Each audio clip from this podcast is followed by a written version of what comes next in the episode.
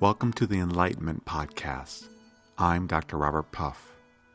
As we journey through life, we spend a lot of our time in the pursuit of things which we believe will bring us happiness, bring us joy, bring us peace of mind. For example, when I was at Princeton working on my master's degree, I had a friend of mine who really, really was in love with this woman, and he felt if he got her to marry him, he would be in a state of eternal bliss and happiness. And what happened was, he did end up marrying her. And then, I think it was about five to ten years later, I called him just to see how things were going. And life was going on, and he was doing okay. But his deep passion and love for his wife had clearly dissipated. He still loved her, but her bringing him bliss had clearly gone away, and he was in pursuit of other things for his happiness, for his joy in life. And as we together are exploring the world of enlightenment, one of the things that really is helpful towards realization is earnestness. When we earnestly pursue the truth, the ultimate truth, we're forced to acknowledge that anything the mind can conceive is impermanent. It changes, just like my friend. His love for his wife got transposed, in his case, for his passion for his work.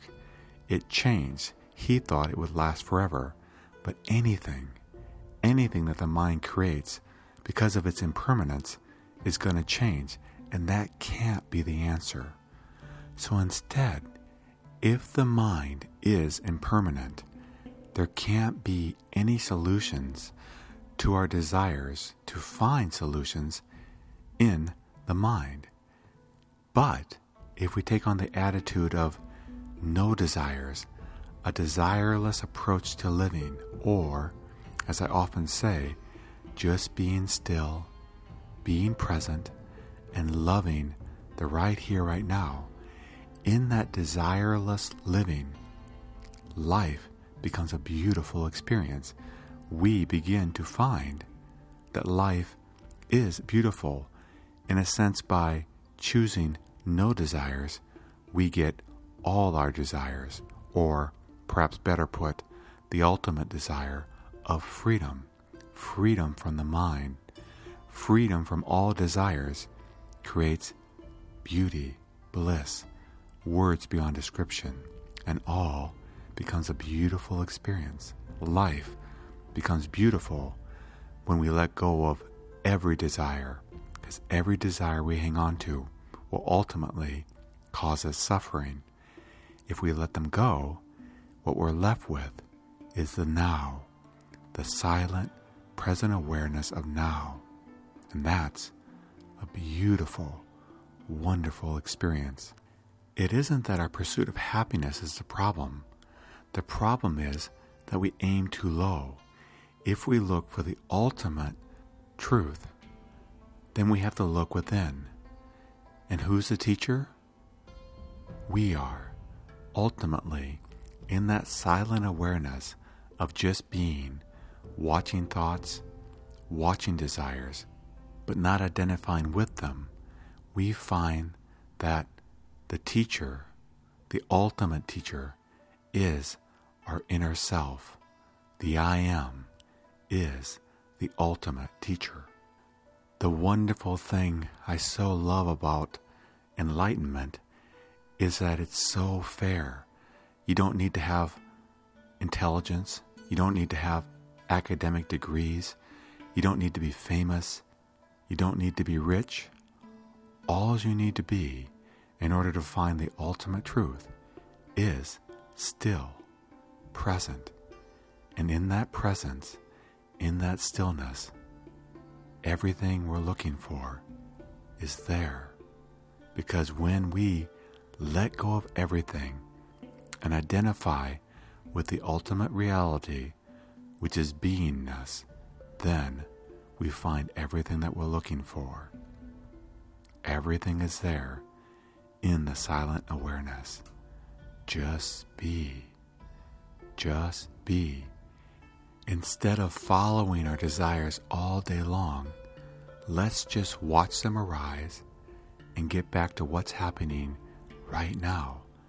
And what will happen is they'll dissipate, they'll disappear, and our minds will get quiet again. The next desire, thought will come.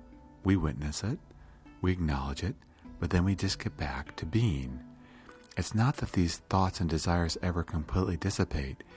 It's that we just don't give any energy to them. We don't give any fuel to them, so they burn out, they go away. Again, another fire may come up, and because we don't add fuel to it, it burns out. And what happens is, as we learn to be still, be present, we really get in touch with who we are. We start identifying with our true self instead of our false self, all the thinking, all the desires, we realize how untrue they are. They're not really who we are. And instead, in that beautiful silence, in that beautiful awareness, we discover who we are, and all is well. And any of us, any of us can have this. All we need to do is be still. Be still and live now. Meditation is a wonderful way to learn to silence the mind and to be present. And I really encourage everyone to cultivate and develop a meditation practice. But if we want to truly experience the ultimate reality, bliss of who we are, we have to also, throughout the day, stay within that meditative practice of witnessing our thoughts, watching our desires, and getting back to just being. That was the most beautiful lesson that my teacher taught me. I got very good at meditating, but until I learned to live a meditative life, life continued to struggle. Once I learned to be present and to watch my thoughts even while my eyes were awake and open. Then my mind began to get quieter, and something happened. Not to me, it just happened that there was a discovery of who I am. And who I am was far, far more than ever my mind could imagine. Once the mind is still, we get back to being who we are. Again, I really like the analogy of seeing ourselves as a water droplet in an ocean that's infinite. And when we let go and quiet our minds, it's like the shell, the bubble around us that makes us identify ourselves with just being the water droplet dissipates, and we begin to identify with the vast, infinite ocean. It's not that we disappear as a water droplet, it's just that we see that we are a water droplet and we are the vast ocean. We're the vast ocean and we are the water droplet. It's a beautiful existence between these two truths. And when we live that way, life is beautiful. If you'd like to continue your exploration into the world of enlightenment, I encourage you to go to www.enlightenmentpodcast.com. There's books, retreats, meditation podcasts, blogs there in order to help us continue to grow and discover who we are. Until next week, just be.